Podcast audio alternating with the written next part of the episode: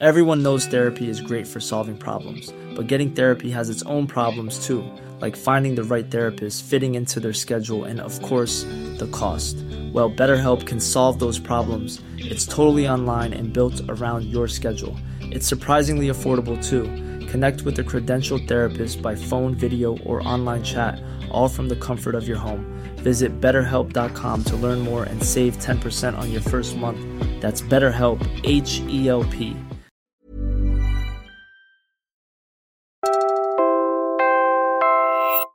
You're listening to Puma Podcast.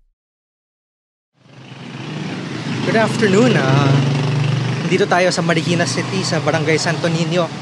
I am walking on Agricultores Street. I'm heading towards Tatay Oli Shoes. Isa sa mga iconic na shoemakers dito sa Marikina.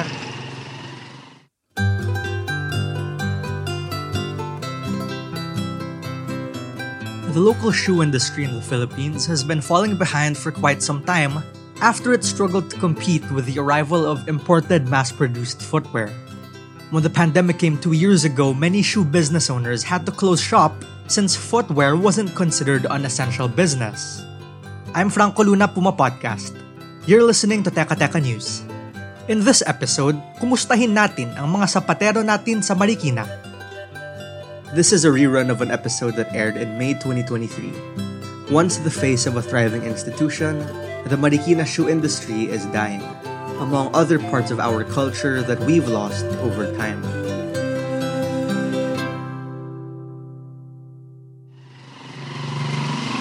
On the way here, I passed by, um, I think, four or five uh, shoe supply shops. Passing by one right now. They're selling everything from leather to rubber to soles, no? You can really tell it's a it's a city that loves its shoes. There's an entire road here called Shoe Ave. Also saw a bunch of um, shoe stores along that road.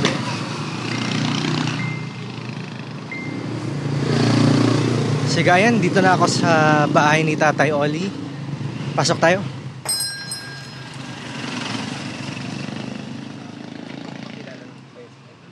Ako si Rolando Santos.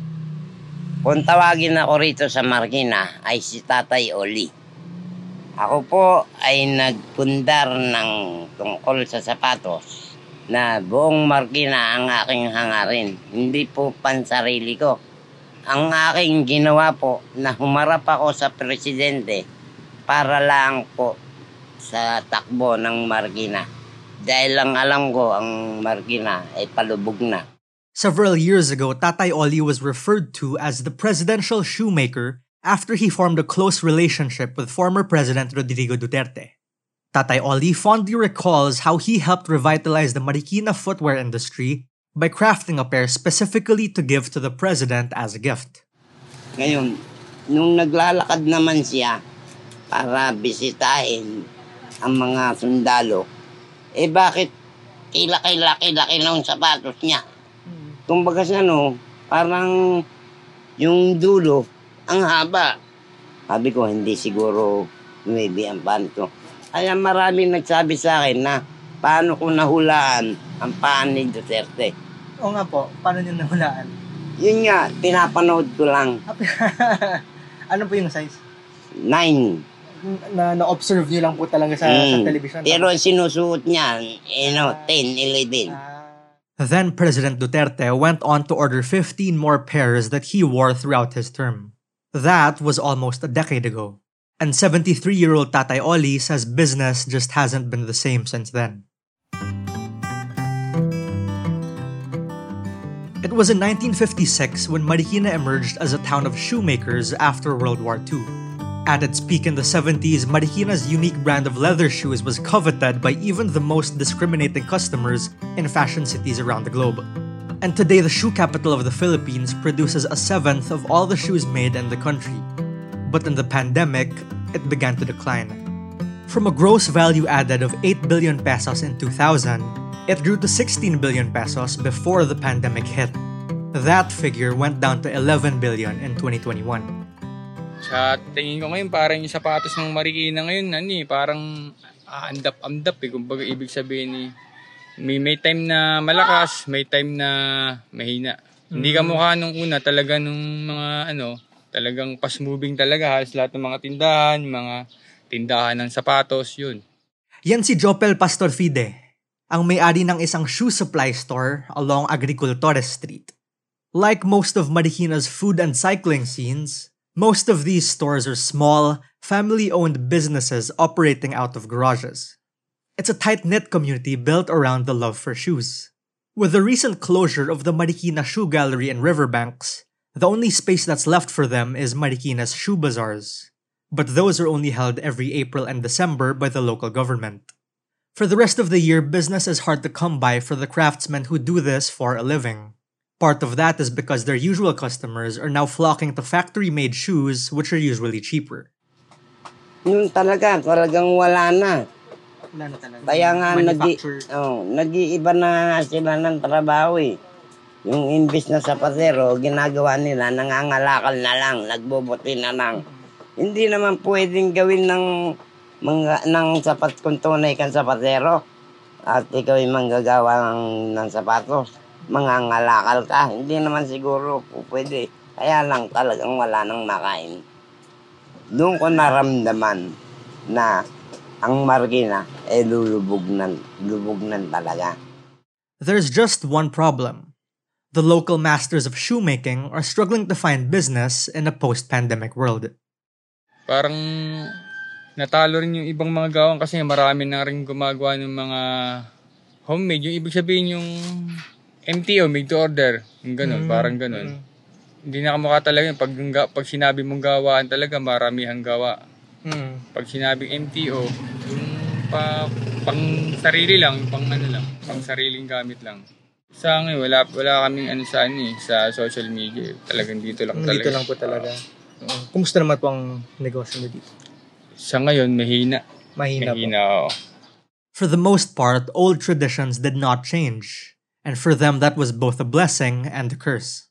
Panay makina eh. Ultimo cutter dati. Yung cutter, yung manunukat. Mano-mano eh. Eh naging makina na lahat.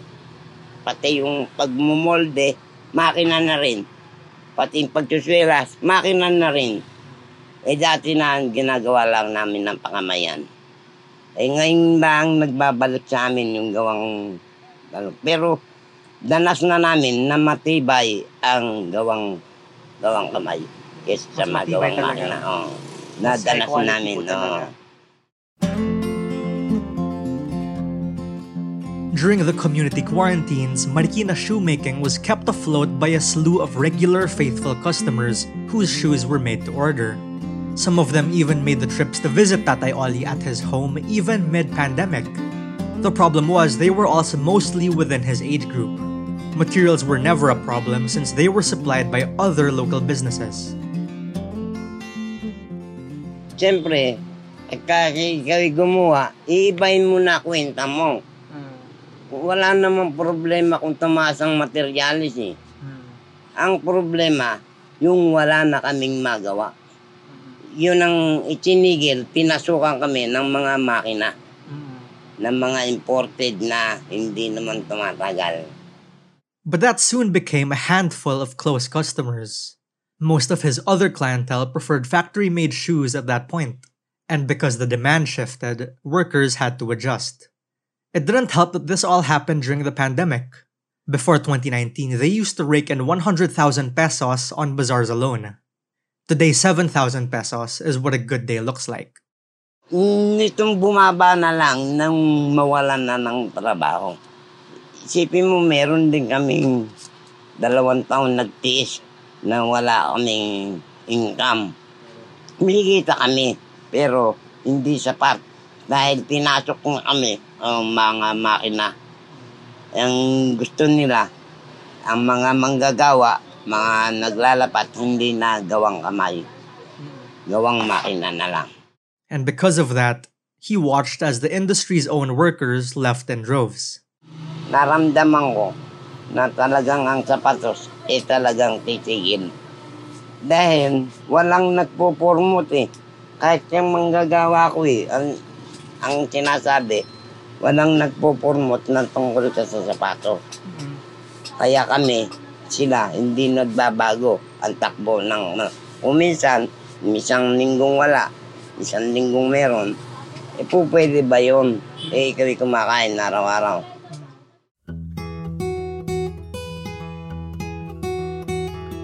It's a classic story of starving artists moving on to greener pastures. As Marikina's shoemakers gave way to machines, the distinctly Filipino brand of leatherworking was lost little by little, and with it, a part of our culture. Ang handmade kasi nakikita mo ang talagang natural na gamit ng isang sapatos. Pero pagka sa makina, umubra na lang yun. Kung halimbawa ay may, hindi mo alam na mahinang klase, gagamitin mo pag umubra naman sa makina eh. Eh sa ano, sa gawang kamay, hindi namang umuubra yung sa gawang kamay dahil nga binabatak ng pambatak ng bakal. Alam namin na yan ni ano, na marupok, matibay.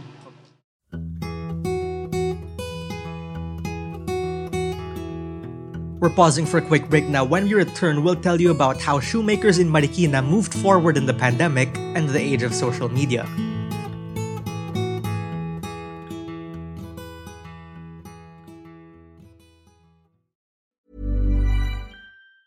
Burrow is a furniture company known for timeless design and thoughtful construction and free shipping, and that extends to their outdoor collection. Their outdoor furniture is built to withstand the elements, featuring rust-proof stainless steel hardware, weather-ready teak, and quick-dry foam cushions. For Memorial Day, get 15% off your Burrow purchase at burrow.com slash ACAST and up to 25% off outdoor. That's up to 25% off outdoor furniture at burrow.com slash ACAST. Hiring for your small business? If you're not looking for professionals on LinkedIn, you're looking in the wrong place. That's like looking for your car keys in a fish tank. LinkedIn helps you hire professionals you can't find anywhere else, even those who aren't actively searching for a new job but might be open to the perfect role. In a given month, over 70% of LinkedIn users don't even visit other leading job sites. So start looking in the right place. With LinkedIn, you can hire professionals like a professional. Post your free job on linkedin.com slash people today.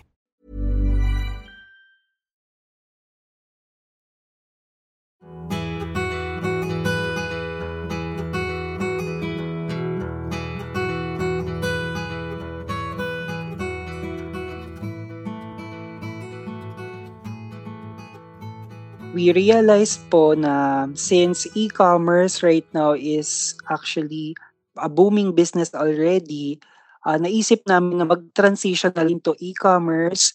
And then before po kasi ang kinikater po namin, mga clients na malalapit lang, na gusto mag-walk-in. That's Melvin Pasiona. He's a registered nurse by profession, but he's the founder and CEO of Alta Philippines, an online footwear store. He says he got the love of shoes from his grandparents, who were also Mariqueña shoemakers. I said to myself, try ko lang naman since andyan naman yung opportunity and I also love shoes. So, tinry ko lang. So, during that time, siguro mga iilan-ilan pa lang po yung brands na in the market. However, ngayon, four years after, we are already saturated. So, I think the competition is really tough. Melvin says much younger and more digital savvy shoemakers have a completely different experience of the industry. He disagrees with that popular notion. The industry isn't dying at all. He says the demand is actually still there. You just don't see it in person these days. Because of e-commerce, dun na na-realize na the demand of leather shoes is so big and because uh, di ba po they say na the industry in Marikina is already declining, but in fact, hindi po. Melvin's store started in 2019 as a one-man operation working with just a handful of shoemakers. Back then, he took charge of answering questions, packing, you name it. It wasn't until the pandemic hit that they decided to take the plunge. Di ba po, we all know that um, international uh, manufacturers already uh, penetrated the country. So that's when nagkaroon ng challenge yung mga local shoemakers natin na makipag-compete with international shoemakers. So Uh, because of that po, um, nagkaroon ng konting decline sa, let's say, mga suppliers, eh, nagkaroon ng competitions. So, noong 2020, may mga losses na kami, yung mga stocks po namin hindi na gumagalaw. So, nung time po kasi na yon, wala pa pong pandemic, lahat ng tao nawala ng trabaho. In late 2020, the Marikina city government said around an eighth of all shoemakers in the city had to stop operations. Just 20% were able to keep going, and those were the ones who were able to migrate online. But Melvin said he quickly learned that it's possible to thrive without a physical space. To tell you honestly, we are not participating with um, bazaars, di ba, mga ganyan, mga forum, kasi I always believe in the power of social media. So us millennials, tayo sir, we are very familiar with the fast changing technology right now, just like social media. So ako po, my bread and butter is really e-commerce. There's another problem for the industry. The old guard is dying out, and they're struggling to navigate the digital age. Tatay Oli is one of the few left who can do the entire process with his bare hands, from the heel to the toe box and everything in between. He even designs his own prints and patterns, something other shoemakers leave to designers. Pero sa aking kalagayan, dahil sa aking ano, eh, medyo nakita nila, medyo may edad na ako. Pero nandito pa rin ako, sapatos pa rin. Kaya nga, ang billing ko sa kanila, huwag nilang iiwan ang sapatos. Mm. At ito ang tatak ng margina, sapatos. Ngayon, kung kayo'y magbabago ng isipan na yung mga mga bata ay gagawin ninyong hindi sa patero at nag-aaral, eh paano naman tayo? Tayong marunong sa sapatos. Hindi na, mawawala na ng ano yan, ng saysay, ang gawa ng sapatos ng Marikina. But breaking into the digital space is a challenge for Tatay Oli, who has never owned a smartphone. There's also stiff competition online where it's all a game of strategy and marketing. Two things most other shoemakers don't have the luxury of learning. Kasi ang presyo nila mas mababa dun sa aming ano, ginagawa. Kaya kami dumaon na. Dahil ang binibili nila, mga gawang ma, ano na, makina eh, hindi naman kami ang pwede pumasok doon. Dahil ang mga di makina na, may, kailangan may aral na.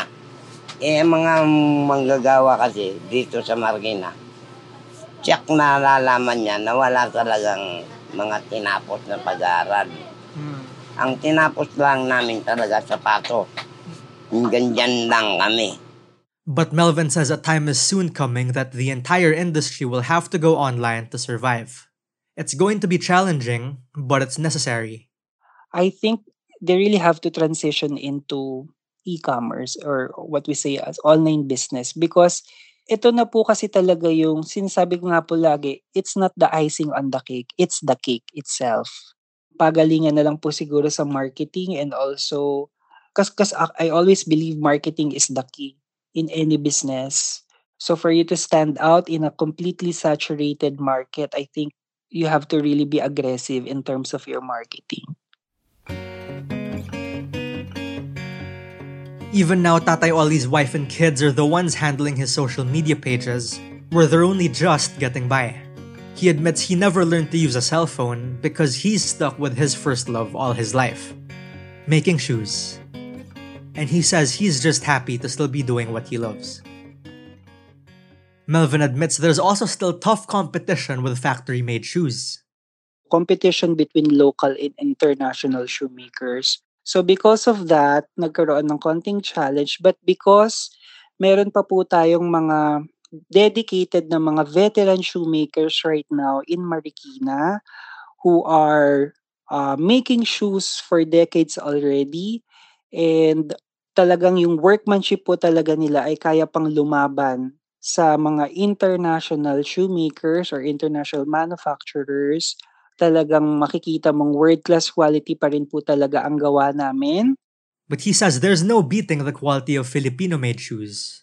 It's all just a matter of branding. Luxury items po talaga are handcrafted. Let's say yung mga luxury bags, they are also handcrafted because when when you say po handcrafted or handmade ang isang bagay, mas tumataas po ang workmanship niyan and mas dapat tumaas ang value niyan. Kasi that's a product of love, hard work, and passion. Hindi po ma- makina ang bumuo dyan, kundi dedikasyon ng isang veteranong shoemaker, local shoemaker. As for Tatay Oli, he says he's passed that love on to his children. But he hopes more young people take an interest in the craft too before the Filipino craft eventually dies out.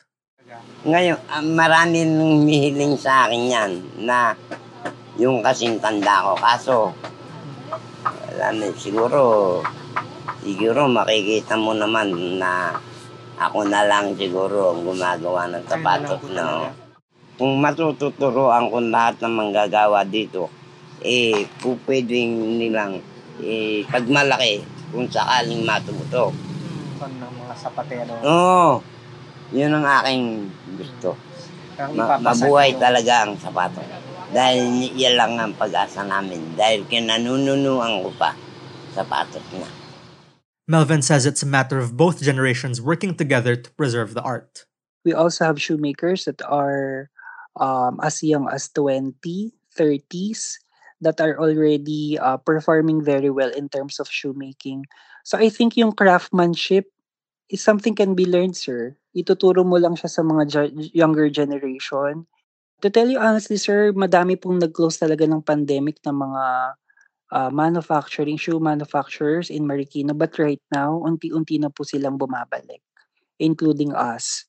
So right now, unti-unti na po ulit nag expand yung business. And I think five years or three years from now, I think we can go back to normal. If we will just push for locally made products, if we will always love hashtag love local, I think there will still be a big future for us shoemakers in the in Marikina in the Philippines, sir. The old masters found it hard to adjust, but Tatay Oli says one thing's for sure. The old ways still trump the new wave when it comes to Marikina's leather shoes. Here he is again with the final word. Lahat ng aking manggagawa dito sa Marikina, yun lang ang pakiusap ko. Mahalin nila ang sapatero. Basta sila gumawa ng gumawa ng sapato. Huwag silang tumigil. Yun ang nanatili nga sa isip ko eh. Bakit mo pananatiliin yung makina? Eh, ito ang kamay ko. Kaya, kaya nga ang pangako ko sa kanila, hindi mananalo yung makinang yan sa aking kamay. Sapagkat yung gawang kamay, nakikita ko ang diferensya kung saan mahina. Ay samantalang yung makina, kung bibilutin lang yan, hindi naman nila alam kung may yan ay matibay o hindi.